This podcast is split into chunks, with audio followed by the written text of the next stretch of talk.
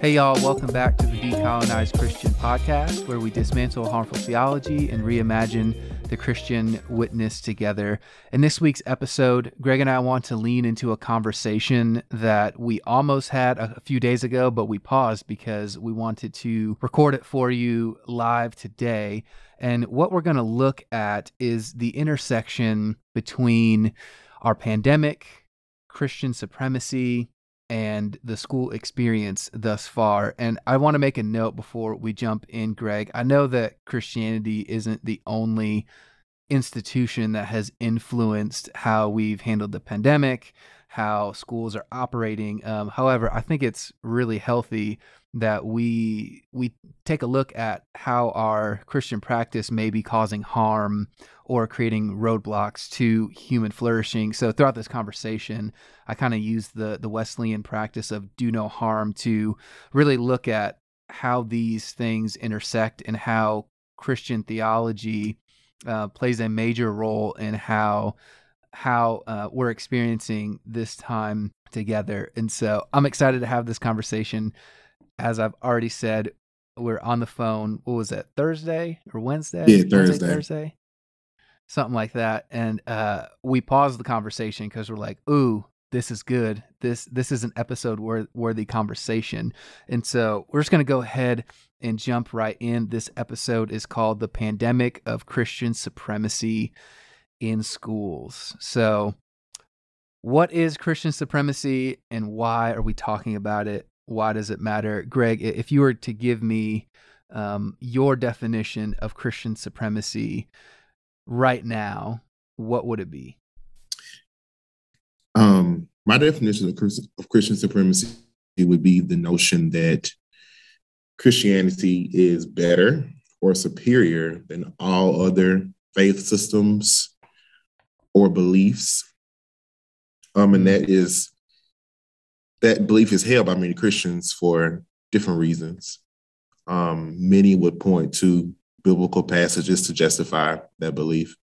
Um, but it's the, the it really what it is, it's the, the lessening of and the degrading of other faith systems and other spiritualities that people possess and that people find mm-hmm. wholeness in and healing in.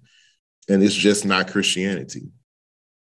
But but yet the belief is maintained that Christianity is supreme. And I, I've actually, mm-hmm. you know, I've had people, Christians, of course, will blatantly tell me, yeah, you know, it is. I'm like, okay. I plant my flag here. You better believe it is. It's supreme. If God is supreme and Jesus is supreme, if my God and my Jesus are supreme, right. then that's, that's what but, it is. But one thing I always ask people, and like no one ever really responds to me, is that who has a monopoly on God? Oh, yes, Lord. No one ever, no one ever answers that question, like literally.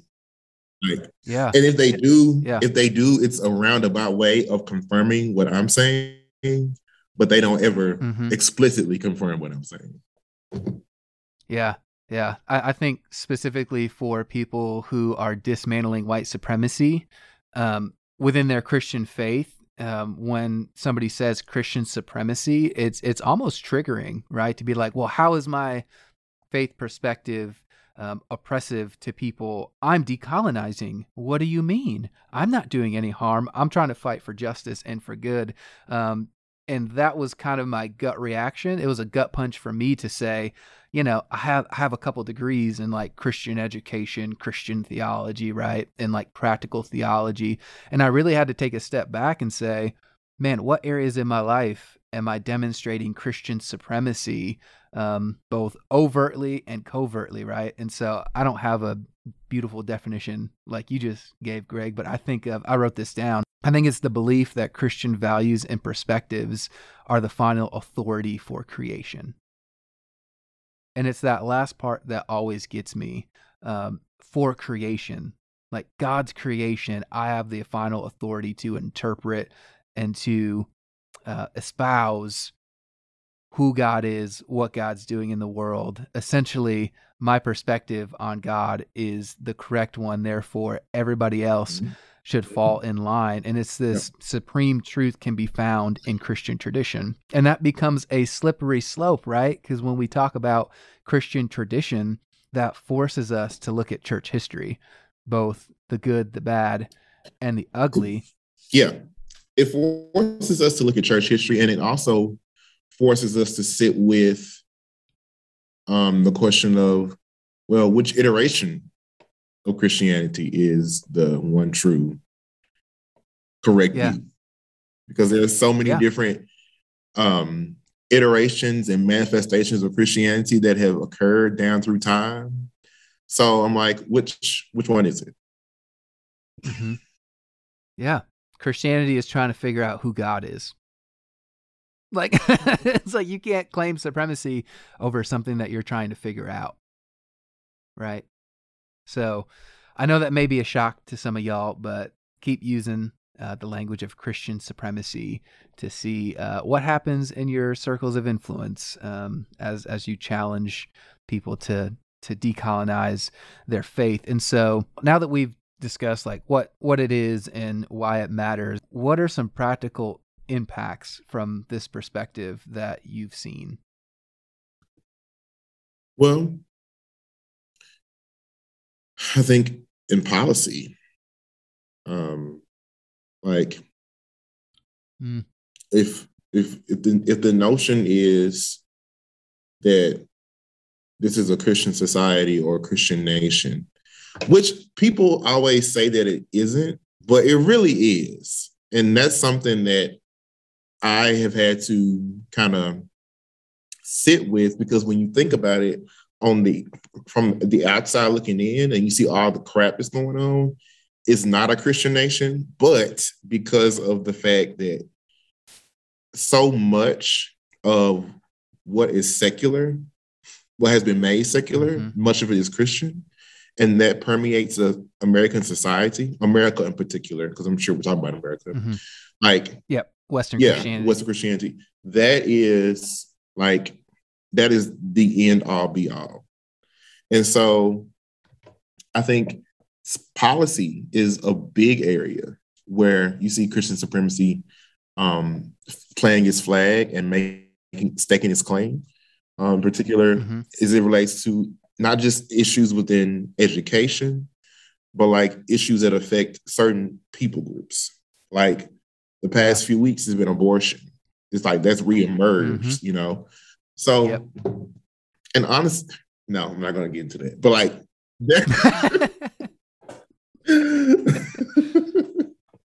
I'm not, I'm not even going to do it.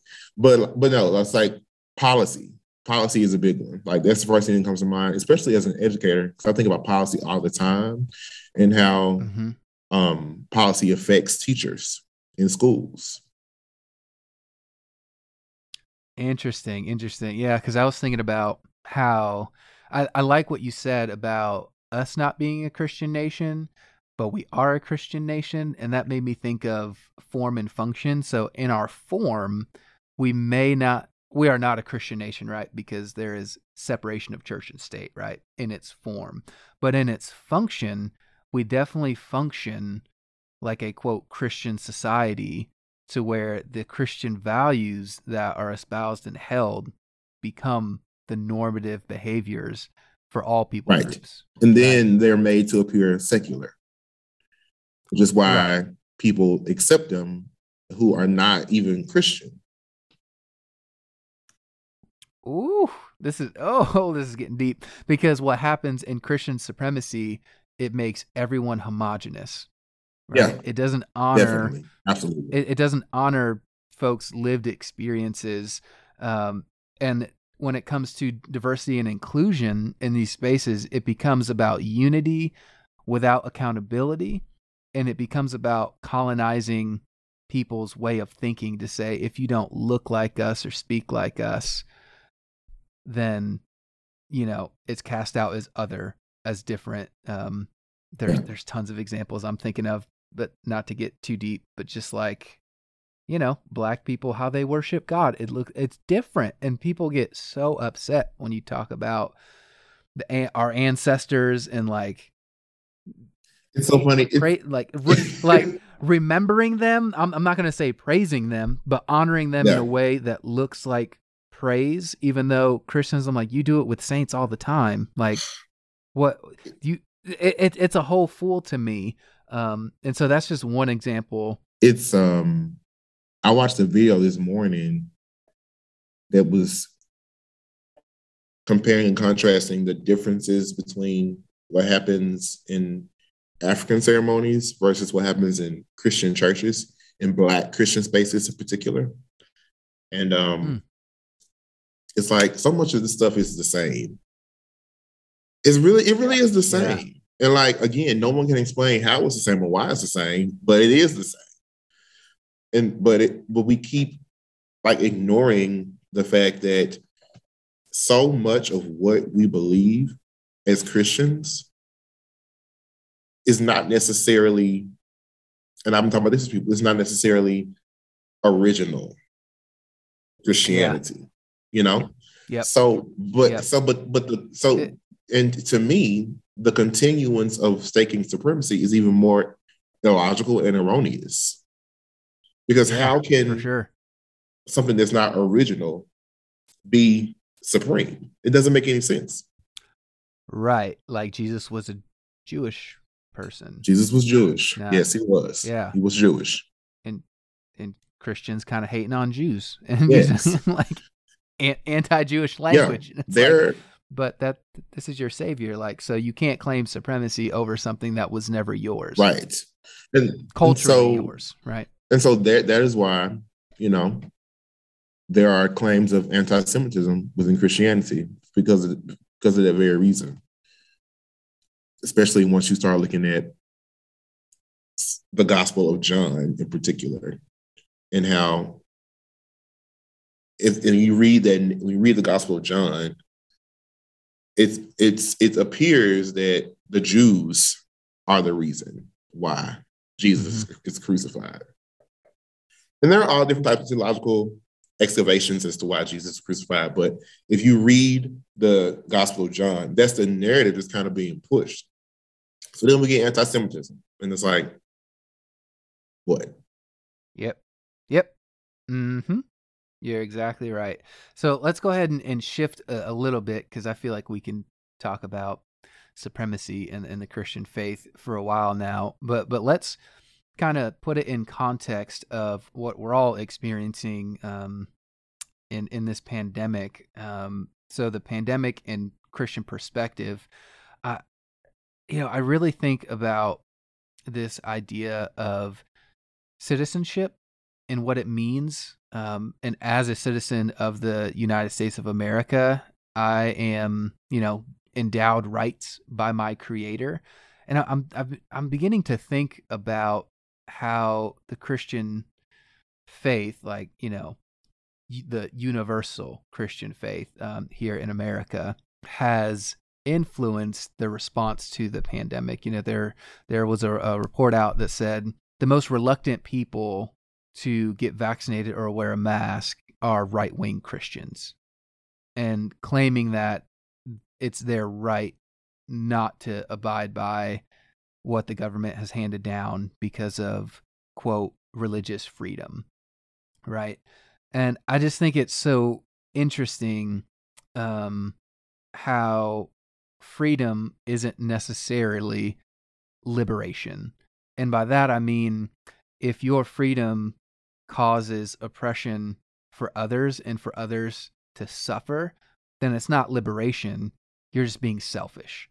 And I can't get this thought out of my, my mind um, that, you know, to, to be a citizen means that I have the privilege of exercising power, you know, when it benefits my agenda. Like, I really can't get that out of my mind, where I, I, I wield my rights as a way to maintain power and to advance my own agenda. And so j- just thinking about how this idea of Christian supremacy is pervading the pandemic response, you know, there's there's been churches across our country, you know, even pastors being like, oh, well, God is the Alpha and the Omega, and we're not worried about Delta. I'm like, well, no, science is, is real, and God is real, and like people are dying.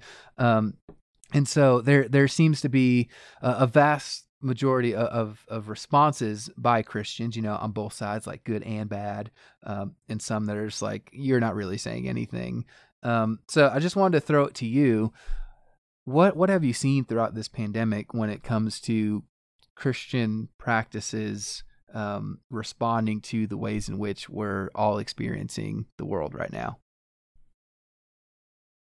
Um, like you said, the notion of liberty, um, the notion of, is that what you're asking? Like, what? Yeah. Like how, how have you seen the, the Christian faith be, be wielded in this time? Yeah. Um, I remember earlier in the pandemic. So I do, you know, I do shipped shopping on the side, and mm-hmm. during not a sponsor. Right. And so during the height of the pandemic in a year ago, a year and a half ago now, um, you know, people were saying faith over fear. Mm. And yeah. It's like, well, what do you mean? Faith over fear. And like, I remember I remember vividly, I took a Facebook break because I felt like it was just a lot happening at one time. And then I came back and I was like, okay, people, the blood of Jesus is not going to keep you from getting COVID. You remember? You remember? Right. Like when I, I yes. posted that, because yep. like people, and I, I would hear people say, because these, these are common phrases, I'm covered by the blood. Faith over fear. Mm-hmm. Yep. And it's like, I know people who are Christians, because Christians are covered by the blood of Jesus. So I know Christians that are covered by the blood and still got COVID and died. And I'm sure they probably weren't as boisterous as the ones who run around claiming I'm covered by the blood, but they still got it and they died. I know people personally, which is very unfortunate, of course. Mm. But I think that that was a message that that we did not need at that time. And we still don't need it, because it makes it seem as if the two can't coexist. Like, but in reality, that's what tends to happen. Like yeah. Science is valid up until a certain point where it contradicts something I believe. And then mm. yeah, now uh, it's sketchy. All of a sudden it becomes sketch. Um, yeah. And so just really trying to break down that whole idea of not trusting science. Um, and I do understand the hesitancy with vaccination, but unfortunately, yep, at this point, that is our only effective weapon against this virus to avoid possible mutations. Um, and so, like, even seeing like videos of pastors like shaming people for wearing masks. Mm-mm. And it's just like, it's so ridiculous. Like it's so, so ridiculous that you would use your platform as a pastor to take the time to shame people who have made a decision for their health, a personal yep. choice. It's all about liberty, right? Uh, they've made a personal choice for their own health and the health of people around them, in their communities, in their own households even. And you decide to bash them for that. So like, unfortunately, I think Christians have not had the best witness during this mm-hmm. pandemic for those very reasons. one hundred percent. And when you were talking about pastors, some pastors, we're not going to say all pastors, right? We know that. Um, but some prominent pastors, you know, like, like you said, shaming people. And I love what you said about science is valid up until it is in conflict with my beliefs. Um, and I was thinking of the, you know, the saying like, I'm going to do my own research, and thinking about like, where does that come from? And then I remembered as, as you were speaking, pastors in the pulpit saying, well, if you don't believe what I'm saying, like go read it for yourself. And what that results in is people reading scripture without context, a witness, an education. Yeah, the Spirit may be with you, but the Spirit works in community. So like all these different layers, I, I was like, that they were running through my mind of how in the world do we educate people who, uh, or or when faith, your faith says something different, and are you willing to pivot when you know better? I think when when you know better, you do better. Yeah, I think the next pandemic is like child not taking verses out of context and using to justify all types of things and beliefs. But um, but unfortunately, you know, that happens, and this is I, I think it goes back to this notion of Christian supremacy, because, mm-hmm.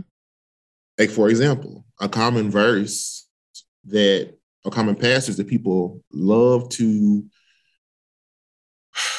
point to in times of crisis is second Chronicles chapter seven. Well, you know, we know it. If my people, that whole that whole thing, who are called by my name, would humble themselves, seek my face, and pray, I will hear from heaven and I will heal their land.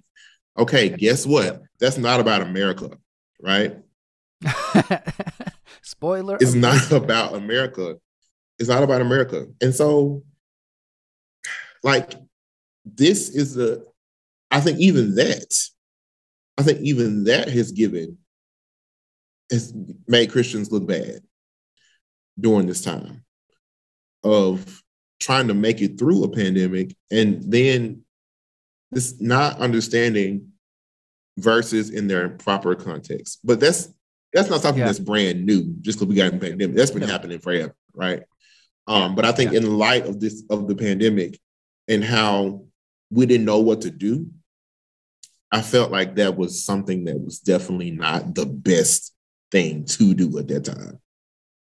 Right, right. Um, I was I was sitting with a pastor a few years ago, and she said something that has just stuck with me, and I'm like, oh, that's really good. She was like, Christians don't need to take the lead on everything in our culture. And I really had to sit with that and say, you know, I was practicing Christian supremacy, because if the church can't fix it, it's damned to go to hell. And by her saying that, I was like, man, that's really good. Like, we don't need to be the ones out front constantly making our voices heard and being the voice box, but we are called to speak life into people, right? So by her saying that, it was this moment of, I don't have to respond to everything that happens in our culture, because one, as soon as you do that, right, your your Christian faith, um, you, it, it's like a game of tennis, right? It gets bounced back and forth depending on what the issue is. And the same scripture I used over here for this thing that happened in the world, I'm going to use it for this thing, but they they really don't correlate. So now I'm just saying, you know, scripture says this, and this is what it means for this time in our country. And it's like, that that's not accurate. Like, heal this land, like you said, that was not a prophecy for a prayer for America. It, it just wasn't. And so I, I think about her voice in my head saying, you don't, like, the church doesn't need to lead every initiative. Um, and, and I found it humbling and quite liberating. Um, but I was thinking about how people, again, just say, you know, my rights, my rights. And they're so caught up on, and, and as an American citizen, I have the autonomy to operate how I want to operate. And I was thinking about your favorite person in the Bible, Greg, Paul. I was thinking about Pauline. He's not my favorite person in the Bible. I know that, and that's why I said that, because we can do a lot of episodes on Pauline theology. But I was thinking about Paul, what he was writing to the church in Corinth um, in chapter nine of First Corinthians, talking about laying down his rights. Um, and he says, you know, we have not made use of these rights, you know, him as an, as an apostle, and receiving all of these benefits that come with being an apostle, right? Like, the honor, the respect, the, the access to things. He says, we have not made use of this right, but we endure an- anything rather than put an obstacle in the way of the gospel of Christ. And so when I read that, I'm thinking, okay, so Paul is saying he's laying down his rights so that he is not in the way of the gospel, so the gospel can go forth without him being a stumbling block to somebody else. Because if he gets access and takes advantage of what he has access to, that could end up hurting his own Christian witness. And thinking about people who say, well, my rights, my rights.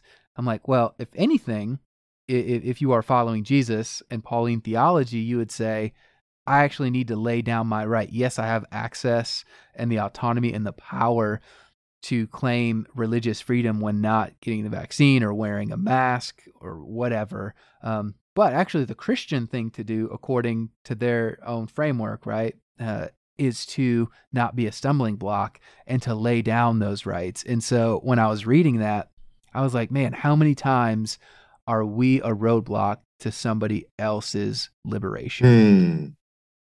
Mm. Right? For the sake of what I want. And if I engage in, in this benefit, am I intentionally or unintentionally impeding some somebody else's wholeness, or as I like to say, human flourishing? So I think a lot of this response from Christians in this pandemic, um, directly correlating to Christian supremacy, we've become roadblocks, right?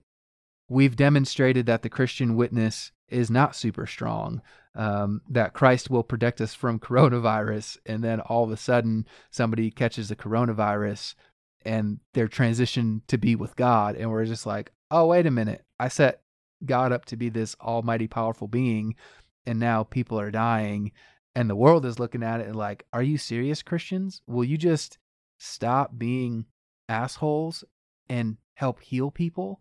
Um, I've I've been so frustrated really since the, this pandemic has started, and very disappointed in the Christian witness and how it how we have responded to life and death. Right? If there's any type of framework that can give healing and hope and restoration in life and death, right? Christianity's uniquely positioned to talk about that. And I'm just like, y'all are missing the mark. Like, we are missing the mark. And I, I lump myself in there, Greg, because I realize um, if I constantly criticize and try to distance myself, I'm not doing the work in myself. And so it's saying like, yeah, you, you are my sibling in Christ. Um, we're on the same God. We worship the same people. You're going to be real surprised when when we're together in heaven, if we make it there. Um, and so I lump myself in there to remind myself, like, man, we got work to do, yeah. And we need to wake up and we need to grow up. And it's about people's restoration and wholeness, and not about some belief that you have to, I don't know. I, I don't really know what the point of that belief is. Um, I, I honestly think Um, the short-sightedness of this belief is like, if it doesn't affect me, then I I can care less. I, I give zero F's as long as I can sit in my church, in my pew, with my mask off and, and worship my God. Yeah. Which, of course, as you just said, is the opposite of what we believe as Christians. It's, it's a selfish idea is what it is. Yeah. And it, it essentially is yeah. just a selfish idea. And so, yeah. you know, I don't, I don't think I, my, my hope for us emerging from this, this pandemic, um, it has, it has dwindled somewhat. And not that it will never be at a place, but Not the, the idea of being there as soon as we could be there, because yeah, yeah. of so much stuff that exists in our, so many systems of oppression that exists in our nation and our world. Like, I just, I'm, I just don't know. Yeah, I, I feel like I'm. This is like mock Israel, and like we like we we know what to do, like. God has told us what is good.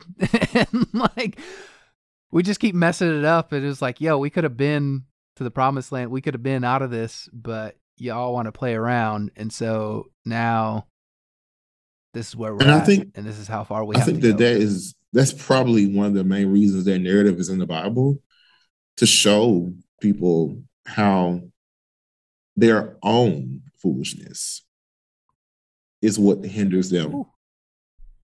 yeah. from moving to the next step, to the next goal, to the next level. Like, Lord Jesus. Yeah. Lord Jesus, as uh, my my friend Dwight, shout out to Dwight. If if you're listening to this, he put on Facebook the other day, because, you know, I'm I'm on the Blue app sometimes, Greg. He posed the question, what happens when you realize that you're the villain in your own story? And that that's exactly what you were talking God, about. You are your own barrier to liberation. Ooh, ooh, child. But you think you have it right, right. But you don't. Right. It's like your your decisions have landed you in this place. Let's take a look at why. Yes. Ooh, child. So shout out to Dwight. We need we need to have have yeah, you on Dwight the podcast, my brother. Yes. Yeah, for sure. For sure. Okay, now let's pivot, because uh, I feel like I'm rambling because I'm a little upset uh, about how Christians have handled the pandemic. But let's shift into something that is very personal to us as we serve on the front lines um, with, with the public. So I would say we are front-facing, we're, we're engaging in front-facing ministry, right? And so let's talk about the, the school experience thus far. So we, we, we've started our time talking about Christian supremacy. Then we talked about this pandemic and how theology has played a role in how people are responding to and acting in this pandemic.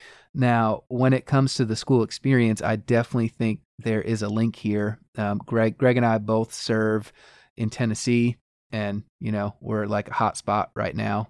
And so I guess we're number one in something. So yay, go Tennessee.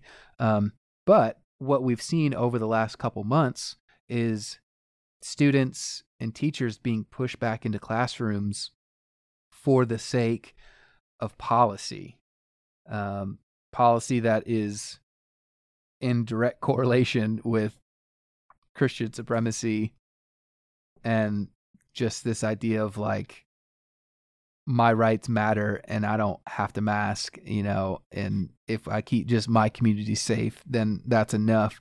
So let's talk about um, our experiences um, with students. Uh, Greg serves in, in the school setting, and I serve in the out of time uh, setting, running an after school program.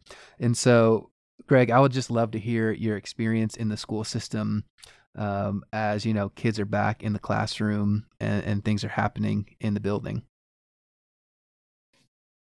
Um, so we went back to school in March.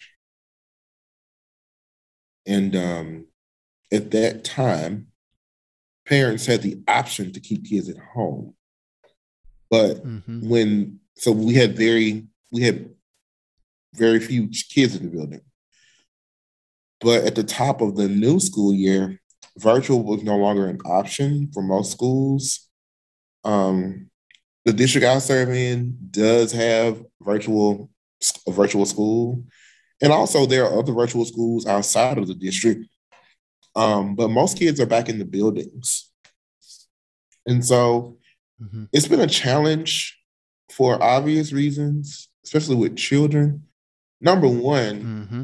Um, the age group that I, I that I serve is K five, so none of those children can be vaccinated, and it's like I find myself at work being frustrated, but then I'm like, this really isn't y'all's fault. Like, we shouldn't be here in the first place, because you know because we are here, we got to try to do the best we can to keep them safe, and so you know I just find. Sometimes, as far as social distancing, like, it's not taken seriously. People are just kind of like business as usual. Um, and I'm like, how and why? Like, when yeah. we've had cases um, in our in our district, we've had people to die. We've had teachers to die. We've had, um, mm. there was a student that died, a high school student. And, oh, you know, it's just, I, I always ask, like, or I always say, people shouldn't have to die because of this. Like, there's no reason. If we, if we stop pretending that COVID waits until the bell rings, like, there's there's no reason. Like, there's just, there's no reason. Um, and, like, there are people, my coworkers, some of them are older, you know? So this is, I mean, and some of them are caretakers for parents. Like, it's just a lot of different factors um, yeah. that make the decision to be back in schools not a good one. Um, yeah. But yeah, here we are. Yeah. And for the sake of context, I, we know this is a hotly debated thing. You know, should kids go to virtual school? Should they be in person? Like, we understand all of the nuances and, and, and all of the arguments. Um, but I, I just want to take a step back from this school year um, and go to last school year when we, we first went virtual um, here, here in Nashville. Um, I, there, there was a, a distinct push to get students back into the building, and it was purely based on money. And so I'm not going to dive too deep into this, but capitalism played a crucial role in why kids are back in school. Definitely. Right?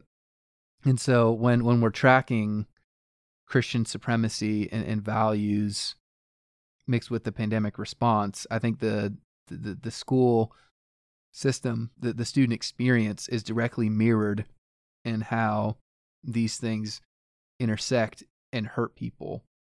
And so when when we were saying, like, teachers have died, students have died, that was a, a that should be a wake-up call, right?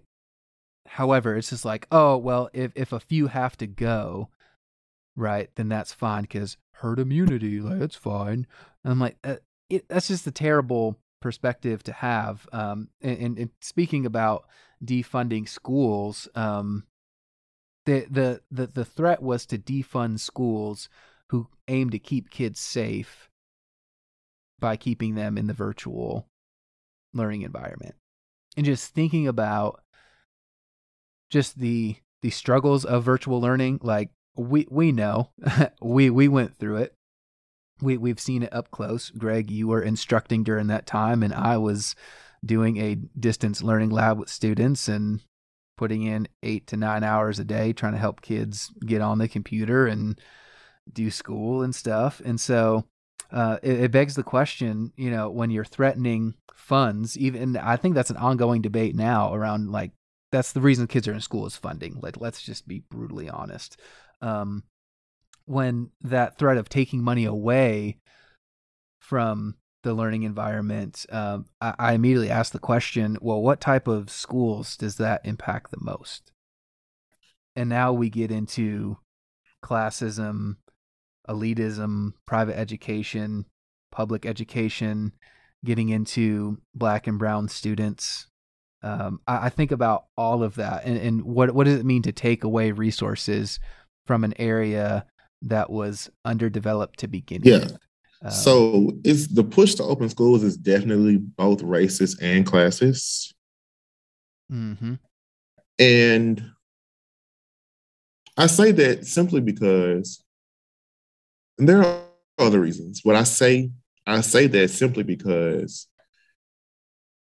um, we know COVID has disproportionately affected Black people, even in the early, even Facts. in the early part of the pandemic. Um, Facts. And like the idea of testing. While, while COVID testing is free, to my knowledge, is free most everywhere. Um, say, for example, your, your child is exposed to COVID at school, or maybe you're exposed to COVID at work. Um, you know, most of the free places, you have to have an appointment. Yeah. And appointments are booked for like days and days at a time. So if I don't want to wait, I have to go somewhere to see a, a maybe a nurse practitioner, and I have to pay for that, regardless of if I'm just getting a test. I have to pay to see someone. And maybe I can't afford to pay to see someone. Maybe I don't have health care. Yep. And this is this is exactly what I mean.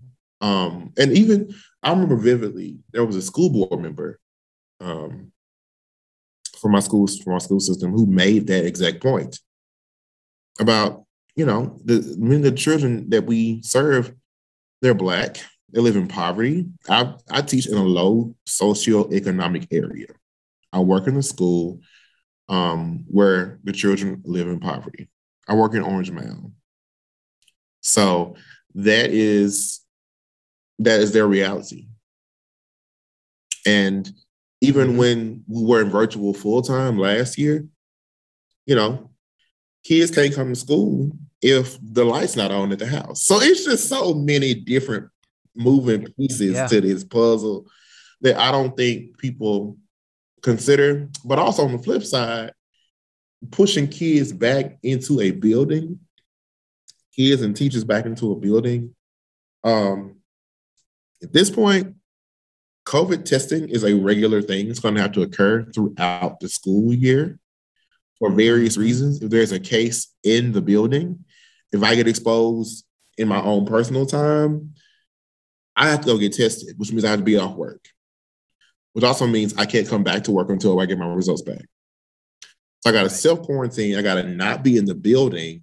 So that's putting strains on building operations and logistics. And so it's just like kids end up not learning in the building. The right. building that you want yep. them back in, you wanted them back in the brick and, brick and mortar space so desperately, but they're not learning there either. If I got to be out. Right. And the subs not picking up because they're not picking up the jobs. Right. Yep. It, it is a whole fool because you want kids back in school to learn and be educated. And then as soon as they learn and educate you, all of a sudden their opinion doesn't matter. So it's like, what, what, what, what are we really doing here? there, um, there was a, but like, there, but, one more thing. There was a, um, I think you all, our audience should Google it and find it and read it. There was a, an article, a think piece written by a woman. I believe the name of it was Teaching is a Woman. Hmm. Go read that. It's called Teaching is a Woman. And I sent it to a colleague, a friend of mine, and she was like, the, it should, the title should actually be Teaching is a Black Woman. And I was like, yes, it should. Because it's like always cleaning up messes, always, you know, finding yourself trying mm. to make ends meet. That's what educators do. That's what we do all the time. But yeah, go ahead. Yeah. Yeah. Yeah. I was thinking about on, on the flip side of what you said about having to get tested. Um, the brick and mortar learning environment is not ideal. Right. um, trying to think about students as well, you know, with classrooms shutting down and student students having to quarantine and get tested. Um, they are missing instruction. And I had a student who missed the first two week of school, two weeks of school, not because he didn't want to go, but because he had quarantine. And so uh, I had another student who missed another two weeks, like ten days of school, right? But still had the homework packet and was like, I don't know how to do this. I haven't been in school. And there was just, there was, there was nothing. And so I'm like, well, I guess I'm going to teach you how to do ratios and fractions. Um, thank God that, you know, we're, we're here for and, and supporting in that way, but just thinking like, you know, there's the, the resources are so scarce that people can't thrive in this time. And so when government, when our mayor, you know, wants, um, excuse me, our, our governor wants students back in school, it's like you're setting everybody up for failure. Absolutely. Um, and I, I just think so many times our Christian theologies, they sound good, right? But they actually don't set people up for success. They they set them up to say, look how sinful you are.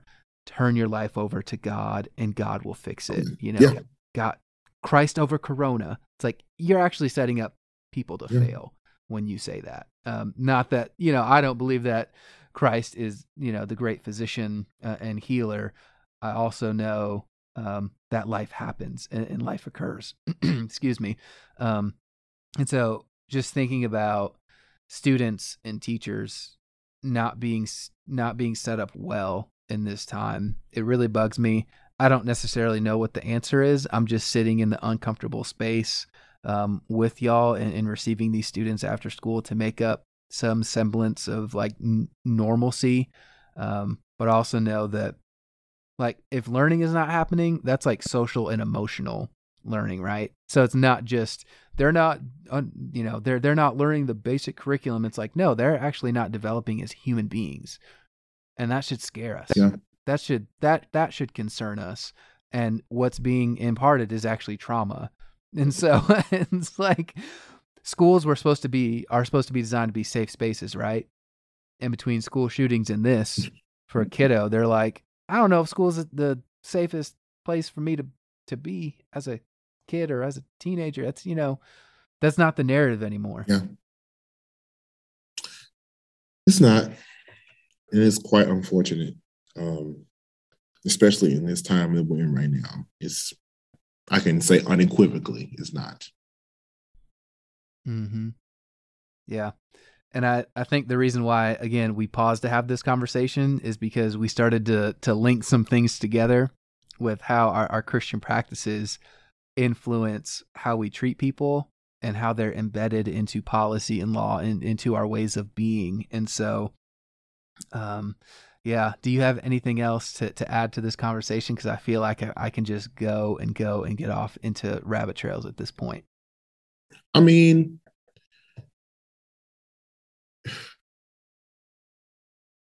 There just there, there there needs to be a consideration. This is what I was talking about one of my coworkers at work recently. There needs to be a consideration for what is being asked of teachers at this time. Mm-hmm. You know, teachers already exist inside of a system that is abusive. Anyway, like year round. Facts. So I think even now, It's it's more prevalent that what is best for not only kids, but for teachers as well, is at the top of mind for people who are making decisions.